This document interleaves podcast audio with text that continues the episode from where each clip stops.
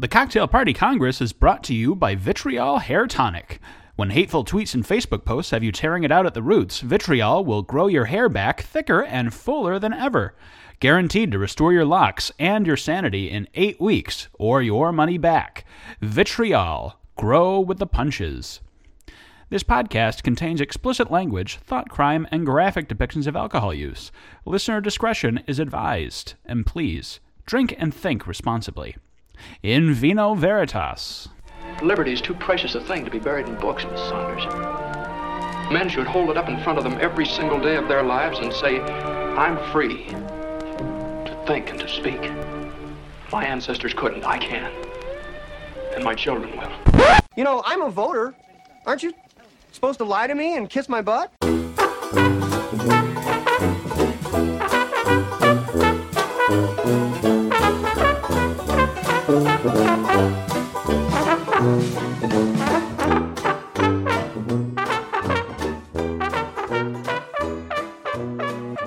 Welcome to the Cocktail Party Congress, the only political discussion podcast, to our knowledge, with a three drink minimum. I am Dan Caves. And I'm JT Andrews. And Uh, if. Oh, go. oh, hey. Well, I was going to say, if Hitler invaded hell, I would make at least a favorable reference to the devil in the House of Commons. JT, do you know who said that? Who? That was uh, the one and only Sir, Sir Winston Spencer Churchill. Yes. And uh, that that is a clue to our featured cocktail The- the tonight. I just the namesake of our featured cocktail. Yes, yes. The the cocktail am I choosing is the Churchill. This was this was a drink invented by bartender Joe Gilmore, who was the bartender at the Savoy in London, and uh, he, he he made cocktails commemorating multitudes of famous people to come through the hotel and important events, and so naturally Winston Churchill has a number of, co- of cocktails uh, made in his honor. And, and he Um, drank this, did he not? Uh, yeah, and as a ma- and as a matter of fact, we're going to give you a pro tip from the Churchillian side when we give you the, the recipe. So, uh, so the way to make a Churchill is to take three parts Scotch whiskey, uh, and then one part each lime juice, sweet vermouth, and Cointreau or triple sec, uh, and pour that over ice in a shaker. Shake it up and strain it into a chilled cocktail glass. And if you want to do it the proper Churchill way, you'll make it with Johnnie Walker Scotch. And garnish with a little orange slice. That that really that does the trick. Yeah, a garnish is always a good thing. Either I orange slice have- or just a, a rind.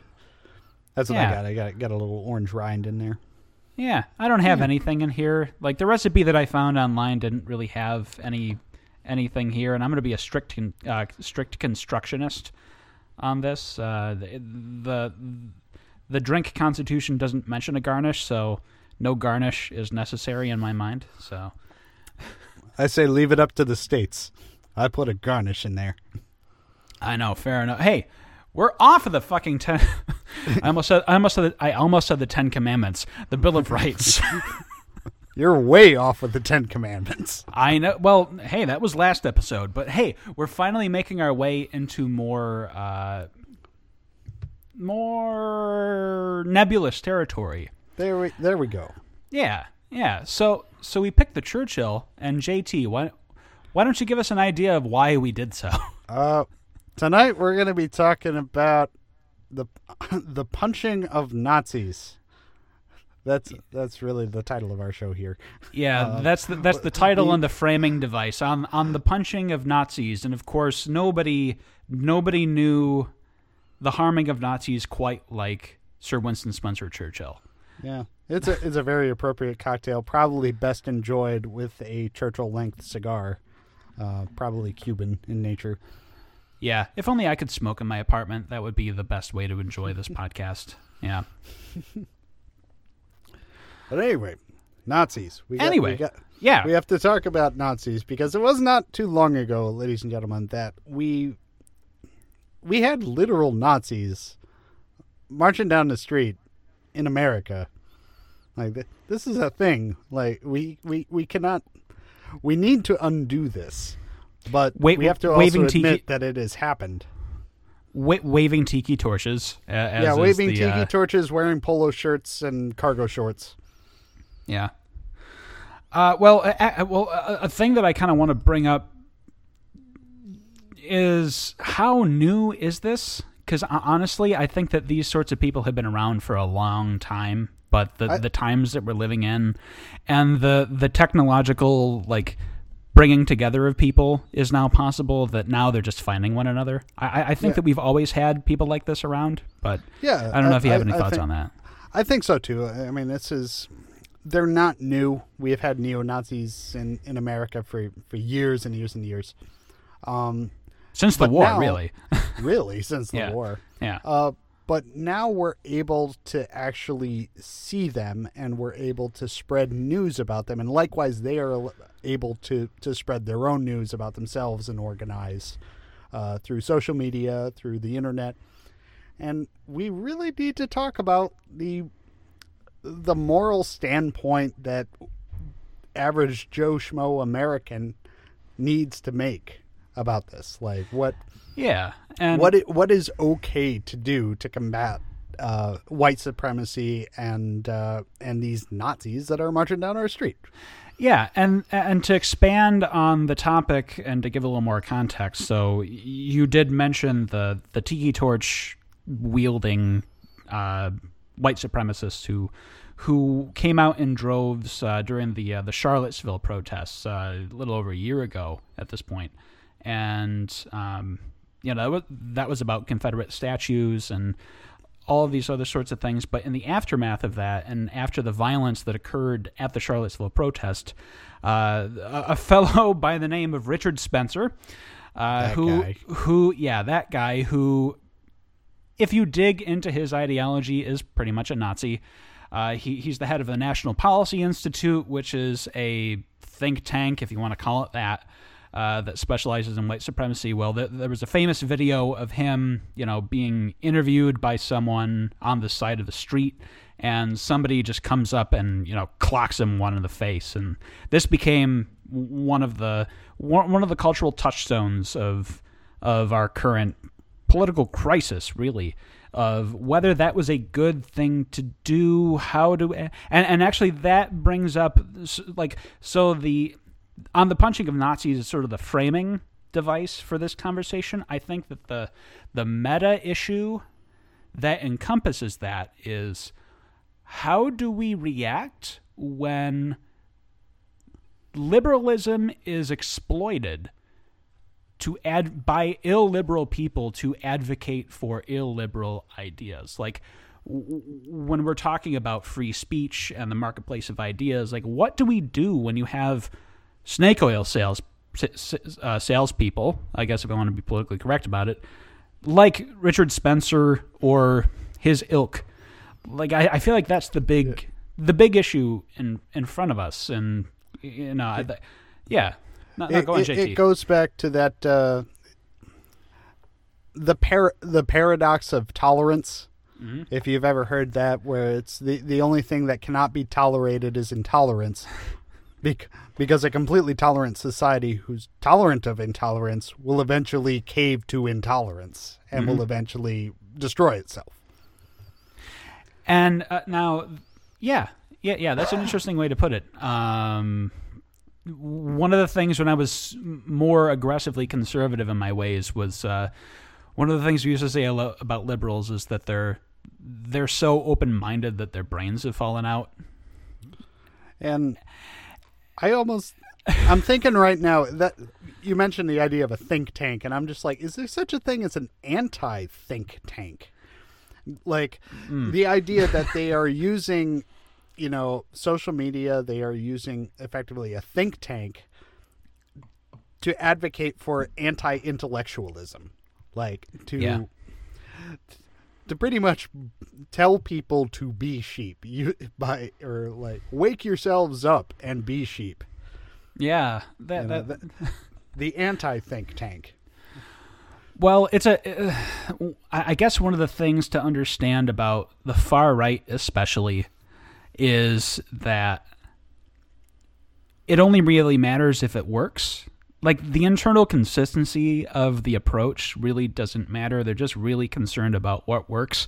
And so as history changed over time, as history moved away from brown shirts and white sheets and hoods, and they realized that they were more likely to get support for their ideas if they got neat haircuts and started putting on suits and started going out into um, you know into the world and speaking in dog whistles is the term that's used uh, that like that's something that you know they're willing to go about doing that because they know it works on people and Yes, they're not It does. they're not terribly worried about hypocrisy of you know the intel the intellectual anti-intellectual um so so that's something that really needs to be reckoned with you know um I I agree with you there. Like there is a, we do have a serious problem in America right now, and that is uh, we are having these white supremacists who are now taking off their hoods. They are uh, dressing like the American everyman, in a sense, uh, to try to bring in more numbers. And I'm not sure about the numbers. I, I don't know if are they Yeah, succeeding in doing that. No, that's a good question. Uh, yeah, because I think that one of the things that that one of the things that they really want people to think is that they are a huge problem. When really, I don't even know about that. It, it's like how many are like. It's so hard to get a count on this that they want us to overestimate their influence and even if it's like if, if it's not true then we're making a mistake but if it is true then like I, I I don't know exactly how to approach that because that's that's part of the problem is that It the only it, I will say that it only takes one to drive a car into a group of protesters. Yeah, Like it takes one person to make that moral choice to say I am going to kill these people whom I politically disagree with. And uh and suddenly you we've got Char- Charlottesville as a prime example. yeah We have a man who uh, drove a car into a group of post protesters and killed killed a woman uh, yeah simply because uh, he felt it, uh, at least in his mind at the time, that it, such actions were morally justifiable. And I think that's what we need to talk about: is what is morally justifiable on the resistance against this type of behavior, against white supremacy. Yeah, and and neo-Nazism and all the other you know side things. So hey, I'll just I guess I'll just kick things off by asking a very basic question: Should we be punching Nazis? In like in society, should we be going out and finding people that we define as Nazis and punching them? Well, anymore, I feel like um, the idea of just going up to somebody and punching them in the face for uh, who the, like their political beliefs, no matter how heinous, they haven't really done except for you know when they actually do carry out acts of violence. They haven't really done anything other than get up on a soapbox and talk. I mean, to me, punching a Nazi in the face just for talking it, it, it would almost re- it would bring us down to their level. They're willing to stoop that low to punch a liberal in the face. So why should we do that? Mm-hmm. Like, why should we stoop to that level of and and claim to be morally justified for carrying out an act of violence when they haven't physically threatened you or carried out any sort of act of violence? Once they start being violent, that is the time when he, when you are morally justified with for punching a Nazi in the face. Yeah, I, I've been the unpopular person in my friend group to to have basically that that mindset where it's like, it's it's not going to work to just run up to Richard Spencer and clock him and clock him in the face. Um, I'll add that. Uh, so one of the things that history can instruct you on, and uh, the historian Timothy Snyder has made this point brilliantly, and I suggest that everybody go check out his work. Uh, uh, some of his most recent books are on tyranny and uh, the road to unfreedom, and he's he, he's like a specialist in Eastern European and Central European history, specialist on World War II, and he's got a lot of sense to talk about our current political situation. But uh, one of the things that he says is that history may not tell you how to act in the future, but it can at least tell you what doesn't work. And, and what we know doesn't work historically is when the far right and the far left meet in the middle of the street to engage in battle. That never ends well. That's basically what what happened during the latter period of the Weimar Republic. You had the communist and anarchist influences fighting in the streets. Uh, was the was the was the term for like these these like almost weekly pitched battles between the Nazi brown shirts and the left wing resistance, and it's something that you know it wasn't a weak it, it was a weak democracy to begin with, but that just helped tear it apart even further. It's just that that resorting immediately to political violence, and it's something that I think that is instructive in our situation I guess, a, a stronger democracy to begin with than the Weimar, the, the, than the post World War One Weimar Republic in Germany.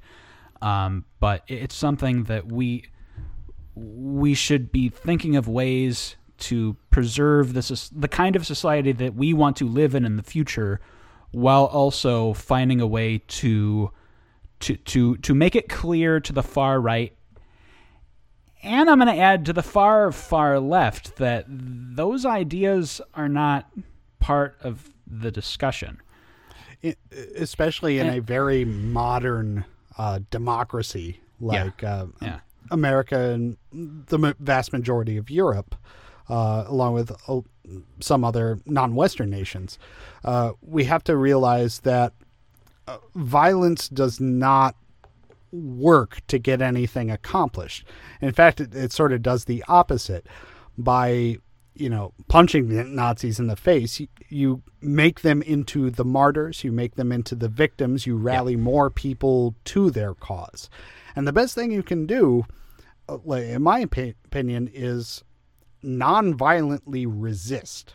Mm. If they're given a march, try to shut down the street that they're marching on. You know, don't let them through. You know, be be uh, resilient.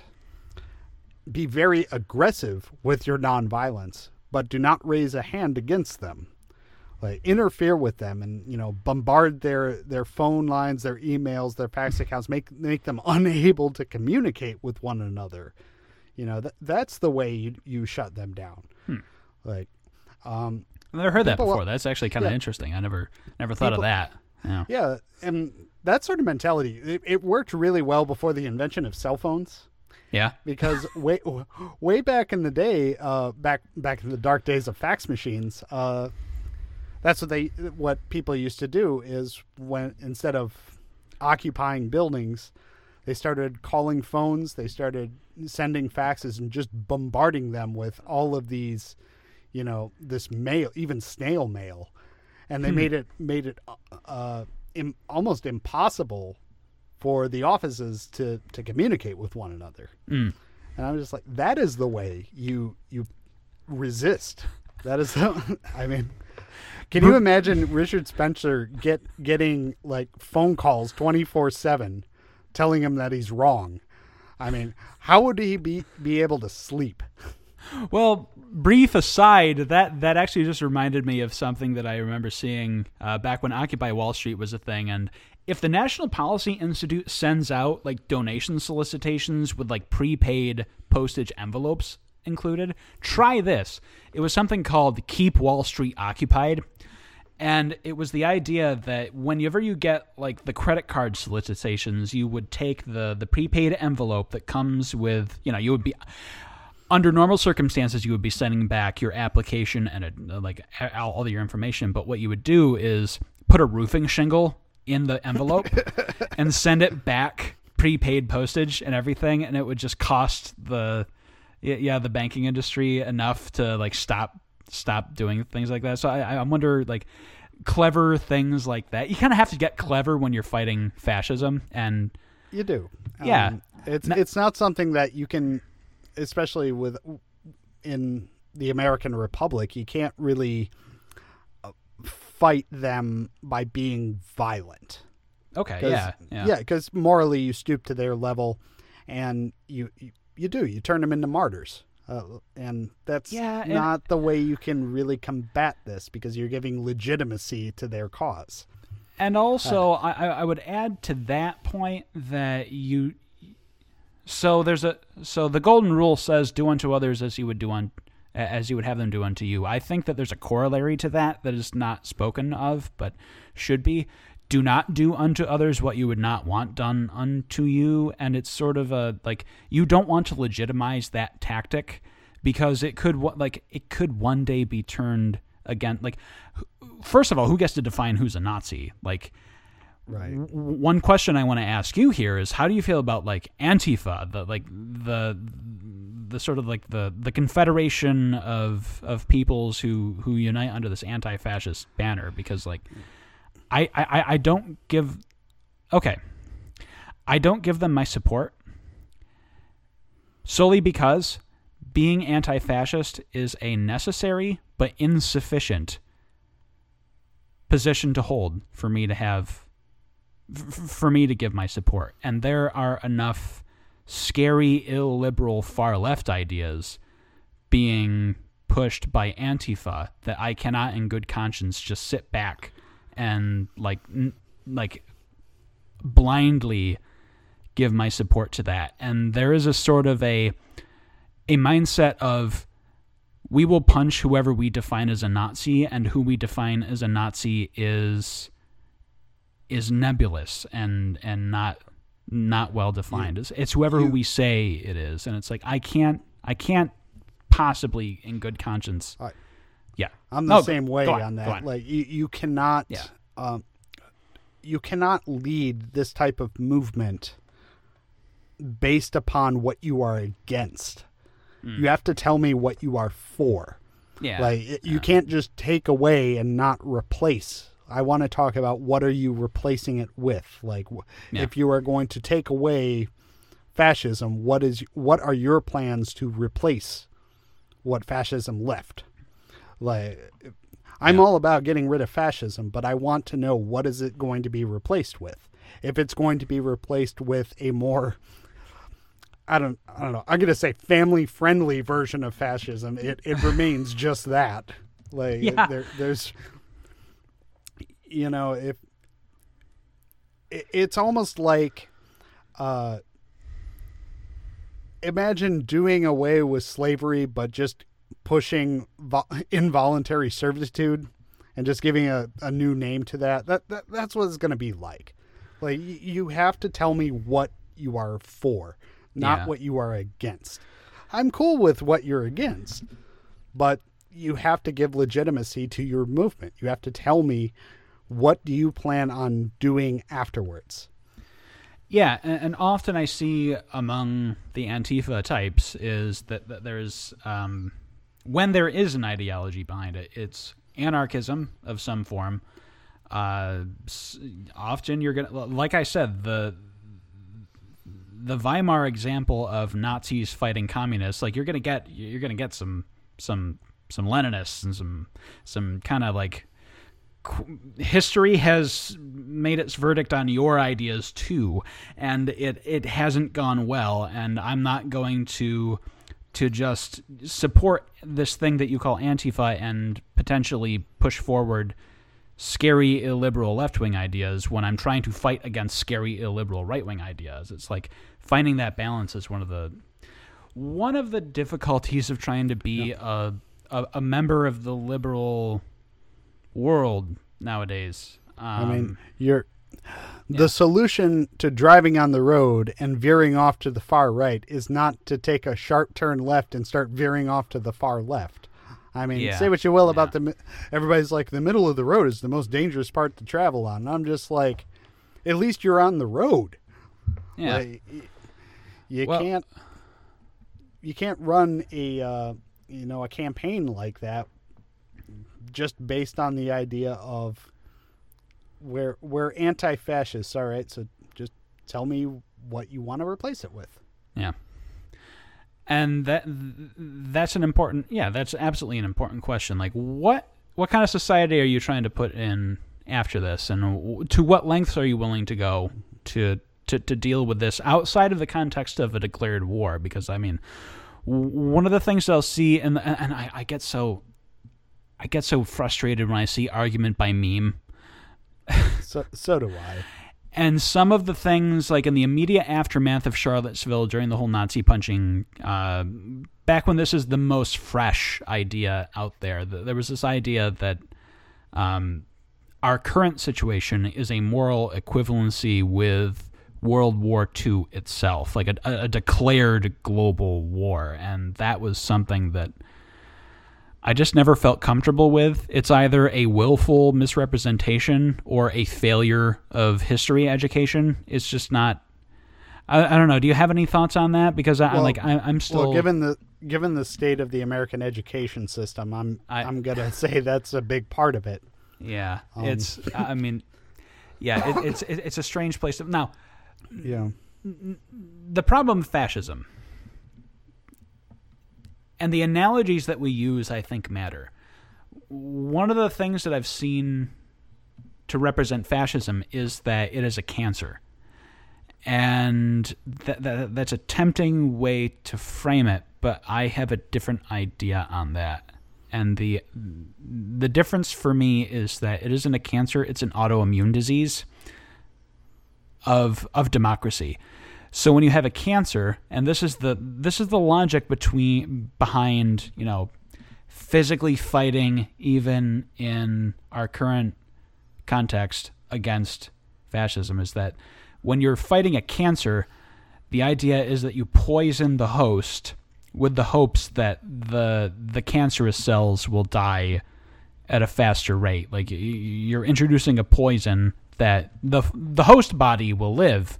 Hopefully, it will be damaged, but it will live. But the contagion will be will be affected. But the idea of it being an autoimmune disease, it it reaches into what is expected of liberalism and it exploits it. It turns it against itself. It takes the idea of the marketplace of ideas, of freedom of speech, of uh, of of political nonviolence, uh, Even uh, a and- free press. And a free press. Yeah, exactly.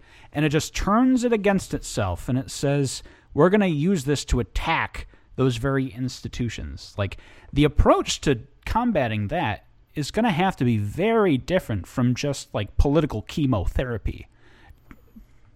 Yeah, I'm it's, that's probably the most accurate analogy I've ever heard about combating fascism in America. Uh, Well, that was fantastic. Like I, I really can't uh, say. I, it's well, hard thank for you. me to even. Top, I, I don't even think I could top that. Well, thank you. I mean, a- and it helps, like, looking at history. Look at the way that National Socialism, Nazism rose in Germany. In 1923, they attempted their revolution, the beer hall putsch, and it failed miserably. The Bavarian government stamped it down. So, what did the Nazis do? The Nazis, despite being a openly anti-liberal party, they decided to stick to elections and they molded their message to fit what worked at the time to to play towards uh, animosity towards the Versailles Treaty to play towards the the Great Depression to play towards all of these things so that they could gain through subterfuge political support. And and, And they that- only had what, like uh, I think thirty. They have thirty-eight or forty-one percent of the Reichstag. I they, think- they did not have a majority at all. They just No, had no. enough. Yeah, had they the had a- largest part. yeah, they had a plurality, and yeah, that, that that was a whole thing, and you know that's that's that's yeah. I don't want to get yeah, I don't Yeah, to too far that- down that road, but um, That's yeah, they- another topic. they never had more than like 30 something percent of the vote itself yeah and, and and like that's the danger in just resorting straight to and and, and i just want to point this out i totally understand where the impulse is coming from I, I don't want to be that moralizing asshole who's like, oh no, you should be you should be calmly debating with the Nazis and like you sh- you should feel bad for ever having the violent impulse. And it's like, I understand Richard Spencer deserves on a moral level to be punched in the fucking face, but That's a fact. yeah, but I, I just uh, like we we need to step back from our immediate emotional reactions and you know have a rethinking of how how to how to approach this. Yeah. Everybody, everybody in America loves to talk about their right to free speech. Loves to talk about their right to uh, to go out there and, and speak their mind. But there's something that's not written in the Constitution that I think we should start paying attention to, and that is the right not to listen, the right to walk away from people like this. It's like you, you hear this person, you know, spouting out hatred denying that the Holocaust even happened, you know, denying and denying and denying, and then uh, proclaiming the supremacy of the white race over the entire earth, mm-hmm. you have the right to walk away. Don't give them an audience. Mm. Like, j- just walk away. And ig- I'm almost tempted to say ignore them. You should you shouldn't really ignore them. Know that they exist, but don't acknowledge their existence. Yeah, that I I understand where you're coming from there. Um, Yeah, th- that's a big problem is we can't Yeah. ignore these types of things. Like to You- just ignore the the idea is to almost deny that the problem exists in the first place. So mm. do not ignore, but do not listen. Yeah, I, I guess the way I'd put it another way is that there's a difference between so, so so don't ignore the fact that they're out there. They are out there, and they've kind of always been out there. In fact, um, th- there's something I want to point our listeners to. And JT, I don't know if you've seen it either. Uh, in 1991, Christopher Hitchens, Christopher Hitchens uh, filled in for a talk show where he he interviewed uh, a white supremacist named John Metzger and uh, it, it was like i- i- this whole problem of the well cut, like, like like the haircut, nice suit, alt right, white supremacist type. It's not a new problem. 1991, there were you know they were already making this adaptation, and Hitchens has a an explosive interview with one of their leaders at the time in 1991, and I think I'll I th- I think I'll link it to the show notes. It is it's utterly fascinating to watch happen, and he does he does an incredible job of just uh, cutting these people down. I feel like Um, we keep invoking the ghost of Christopher Hitchens, knowing full well that he's not going to show up. Which no, is not, really sad. Not, not not at all. No, that's that's never going to happen. But y- you know, Well- his work is out there. But he, here's to the Here- hitch. Here's to you, Hitch. Yeah, indeed. Mm. But um, oh no, I just I just lost the point I was trying to make. Um, Hitchens explosive 1991 interview. Working backwards, uh, listeners, bear with us while we deal with the fact. Now, JT, when you okay, so one thing I didn't clarify about the Yeah, cocktail. th- th- this needs to be specified. when I said, and uh, oh, sorry, this is coming in like a half an hour in. When when I specified three parts Scotch to one part each of the other things, you don't have to treat that as one one shot per part. one ounce per part. Yeah, no, Not no, that no, I'm no. speaking from experience or anything. absolutely not, JT. No, you you you you've kind of gone off the deep end with this. Go one. big, go big, or go home, Dan. I gotta work in the morning. But my so if I had to give you some cocktail math on this one, treat a part as a half ounce. So one and a half ounces of scotch to a half ounce of lime juice, sweet vermouth, and triple sec. You'll I am I am feeling the effects just fine. it's very warm in here. It oh I you, you know what you know what that's your problem JT. It's also your problem for the like the part of the country that you're in that that's the I, weather. I, I made this bed and I will sleep in it. Yeah. Um but uh oh so I guess this is a great opportunity for us to move on uh to say I suppose um, so. Yeah. I'm I'm, I'm not going to get that thought back. Uh, I'll, I'll figure it, It- out in post. Oh, yeah. there it goes. It's Yep. gone. Yep. It's gone. It's gone like Floating, like the floating away on the winds of populism. gone like the Third Reich. um. Here Hmm. we are. Yeah. But yeah, uh, we really need to. We need to come together as a country and talk about this amongst our neighbors. Like, it's something that we don't really mention a whole lot in just everyday life. Even on the internet, it seems to be it'll pop up every once in a while, but we don't really talk about it.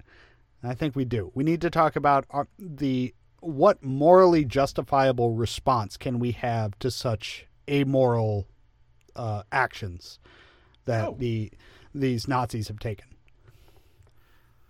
I just remembered what I was saying, and it go. and, and it feeds into what you just said right there. It's the idea that um, there has been historically a certain amount of gatekeeping that's taken place on the right, especially uh, that has gone away.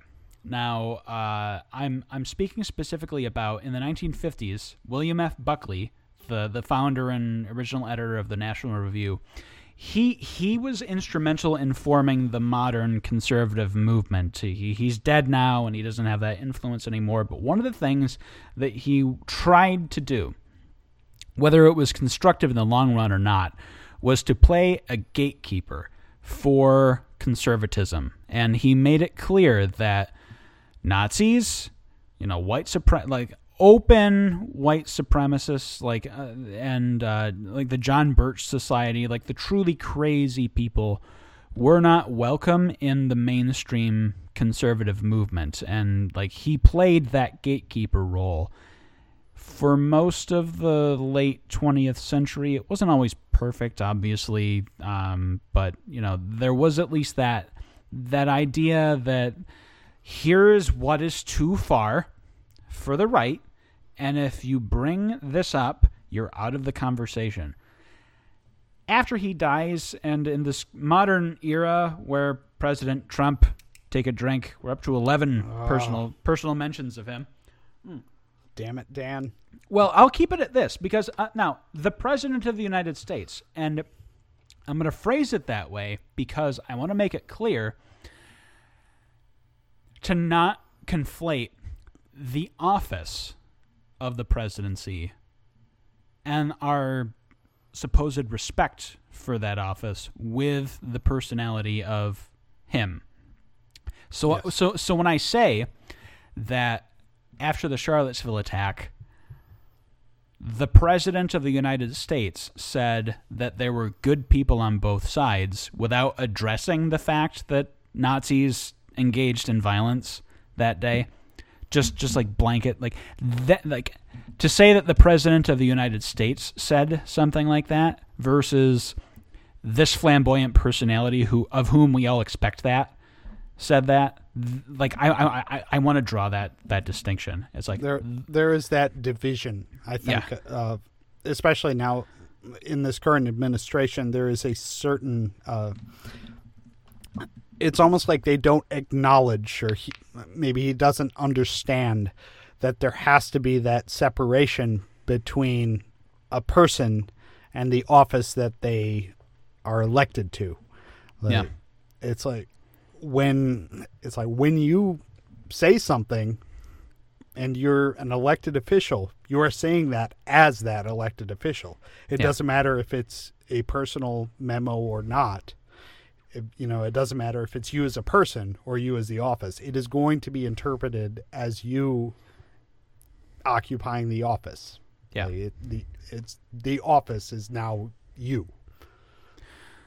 or when candidate now president when he as a candidate said that he didn't when David Duke said nice things about him David Duke the Klan member and current like current haircut and nice suit white supremacist said nice things about the candidate and then he said oh I never heard of the guy I I don't know anything about that despite the fact that like decades like a decade or two before he had like j- just like the way he bends over backwards to not offend the white supremacist vote is just like, come on, like uh, it, this shouldn't be hard. Like, this is a a definite symptom of a larger problem. Yeah. uh, where we're seeing these white supremacists almost become legitimized because they are being recognized at the highest level yeah, in our country. Uh, and that is something we need to address.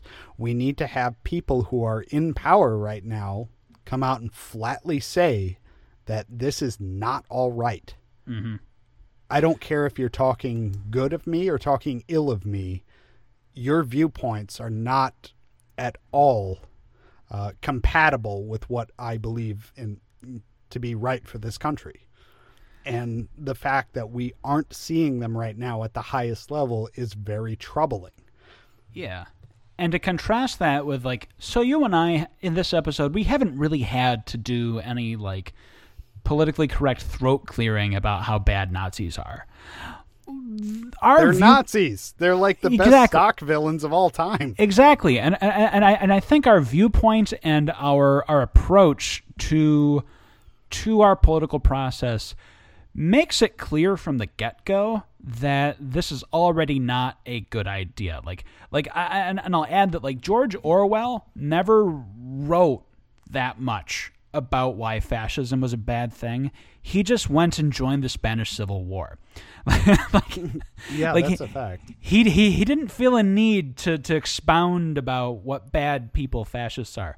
But then you have the president of the United States failing to make clear when when it is his solemn duty to to make clear to the nation what is and is not a good thing. Like that's kind of a weird like slightly drunken way to put it, but it's like it's sort of in your court when you have that history and when you have that that level of support among that community to say no nazis should not be ramming cars into people and you know all that other like there's a bit of a distinction there to be made. I don't know. Yeah, it's like overall i i still maintain it's not okay to punch a nazi in the face just if you come across them in the street. The only time it's success, acceptable is when they're actually committing violence against you or n- those around you. To stop them from like, doing a to nazi thing. Yeah exactly. Yeah, to stop yeah. them from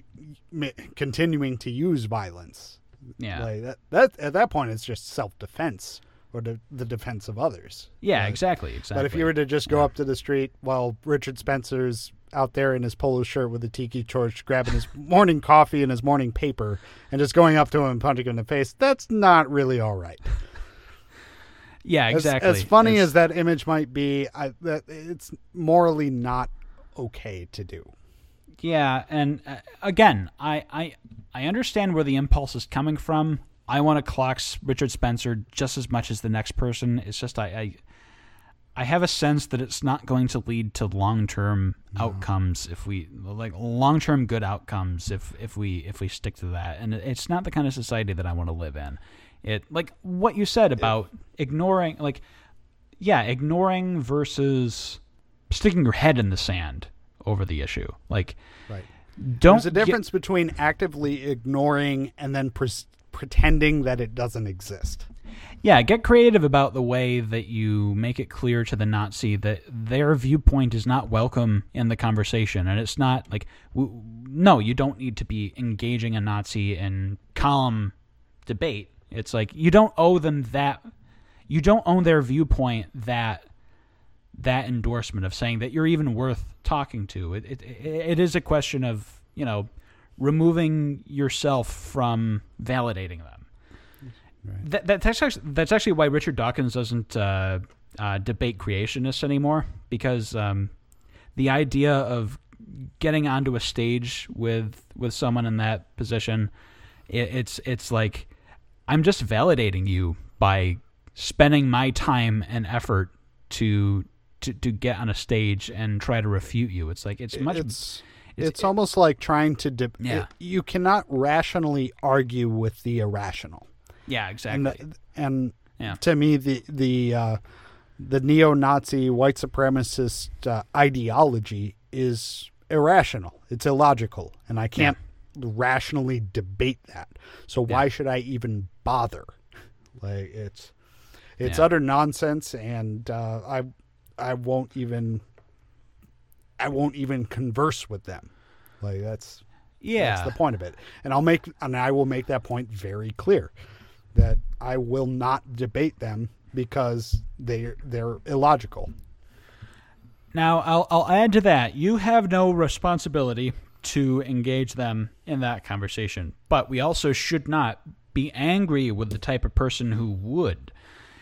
And because, like, I, I think in a previous episode, I might have brought up um, um, the idea of Holocaust denial and whether anybody has, like, w- when we hear it in the wild, we have this th- this like aghast reaction to it quite rightly because it's such a such an such a scary concept. And keep in mind everybody that like JT you mentioned earlier that you know the neo-Nazi might be coming up denying the Holocaust the reason anybody really ever does that is to then make the point that the Holocaust would have been a good idea if it happened and that National Socialism is a viable political option again because the Holocaust didn't happen. It's like hmm. that's that's usually in the background of of Holocaust denial. But Very much so. should we be upset with a person with specialized historical knowledge who comes forth to put forth the the reasons why that is not a good viewpoint to have. Hmm. We should be patient with that because from time to time we should we should at least have people with that specialized knowledge be willing to come forward and reiterate why we know why what we why we know what we know. And I think that there is a value in that at least. Like uh, it's not that like questions we get this feeling that questions are usually settled and we never have to speak of them again. I don't think that's entirely true. You're always going to get an asshole to come forward and And say we didn't land on the moon or that space alien somehow Yeah. built the pyramids. And it's just like, man, what a self damning outlook Yeah. on life to say that we didn't, there's no way we could have landed on the moon. There's no way that Yeah. we could have built the pyramids. Wow, that, Yeah. that tells me a lot about your viewpoint of human nature. Human beings are remarkable creatures and we are capable of a lot of really amazing things. And I, and I think those two events really stand testament to that. yeah, But it- exa- but it- exactly. Rant over. There we go. No, no, that's fine. I, I enjoy your rants. The, the, the, You, you want another one? I will just say that if Richard Spencer Spencer is an unlikely listener of our show, uh, and we're talking about punching of Nazis, uh, yeah, I'll go in the ring with him. Queensberry rules. we'll go ten rounds with Richard Spencer. Why the hell not? I'd go. I'd go ten rounds with Richard Spencer. yeah, Who, who, what? What white supremacist would you fight in the ring? Oh man. Uh, for the biggest challenge, I'd probably pick Julius Streicher, the, the, the like one of the propagandists from Nazi Germany. He looked like he he looked like a boxer, Li- like he had that like that beefiness to him. It's like I feel like that would be that'd be a satisfying, a satisfying haymaker to land. I don't know. But you lost. Yeah, but it felt so good to punch him in the face. Just give me one. Yeah, Um, just one good one. But yeah, for like s- the average person is not responsible for refuting a scary illiberal asshole. But we we, we should also make room for when specialists want to come forward and make the point again to make sure that the current the current culture understands why and how the Holocaust happened and the other plethora of issues of you know of scary liberal ideas that may come forth from time to time. Like that's my point. Is that like Exactly, and I, Yeah. I don't I don't really understand Holocaust de- denial because it's like the Germans kept very accurate records of everything they did, and they were proud of what they did, like at that point in history. And I'm just like, that's how can you deny this that it happened based upon that? I mean, you Yeah. had people who were not not only documented that they did it, they documented it incredibly well. Not like the Soviets. Soviets would change records, you know, at the drop of a hat. But mm-hmm. no, they they kept accurate records, and they were like the Nazis were proud of what they did. Mm. I take that back about the Germans being proud of what they did because there is a difference between the Germans and the Yeah. Nazis in World War II. Yeah, we make that distinction very, very clearly. Is like, yeah, we refer to it as Nazi Germany and not just Germany from 1933 to 19. Yeah, yeah, Right. to 1945. Yeah, Sad time in history. uh, for sure. Well, there we have it. Well, JT, uh, um, anything else you want to add to this? I mean, it seems like. Uh, is there anything else we wanted to touch on here? Uh, If you make the full strength Churchill cocktail, be you're you're in for a wild ride. yeah, I believe it, man. I mean, I was feeling it after drink one, and I'm on drink three. I, you are doing you are doing the devil's work over there.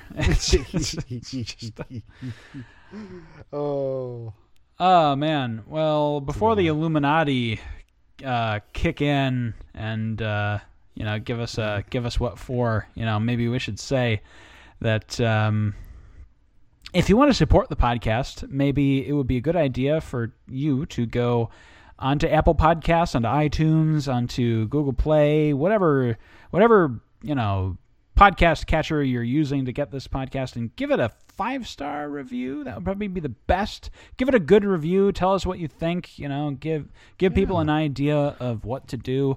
It's going to help us in the algorithm. You know, we we, we have We- fun. Yeah, we love, uh, we love the fact that we actually have listeners. yeah. Like, we uh, and we would love it if you shared it with your friends. Tell your friends, your family, your pets. I don't care, but uh, Yeah, th- the five star ratings though really help, or any sort of rating. Get it, Yeah. get us out there so that more Yeah. people are able to listen to us. this podcast is fun enough to do on its own, but you know, we do enjoy the fact that you all enjoy what we're doing and if you think it's worth passing along, giving us a good review will make it easier for for for strangers to find to find the podcast. And there's the Illuminati. Oh shit. Yeah. Yeah, it was it was going to come sooner or later and, you know, Once again, if you want to get in touch with us, please send us an email. Uh, you can email at us at cocktailpartycongress at gmail.com. You can send us a Facebook message. We are on there. We're on iTunes, Google Play, and uh, yeah, please please send us uh, e- your emails, your thought mail, or your thought mail, love mail, love mail, hate mail, thought mail, sultry lo- love letters, etc., etc and uh, we might even read them on the air the next time we are on. I guess. yeah, if they're interesting enough, you know, m- make it good people. Yeah. Once again, Kevin MacLeod is responsible for our intro music of Darxieland. You can find more of that uh, that music royalty free music at incompetech.com. Indeed. And there we have it. Well, JT, this has been a fun dis- uh, discussion, and uh, And I I'm will- feeling it. uh, I know, man. Yeah, once the Illuminati Go the found full it, Churchill. yeah, once the Illuminati found out you went full Churchill, they needed to cut this one kind of short. But uh, you know what? Next uh, next time we will we will be a little more precise with our measurements. And Same bat time, same bat channel. amen. All right, JT, on the other side of the MOC. All right. Yep. In, In vino veritas.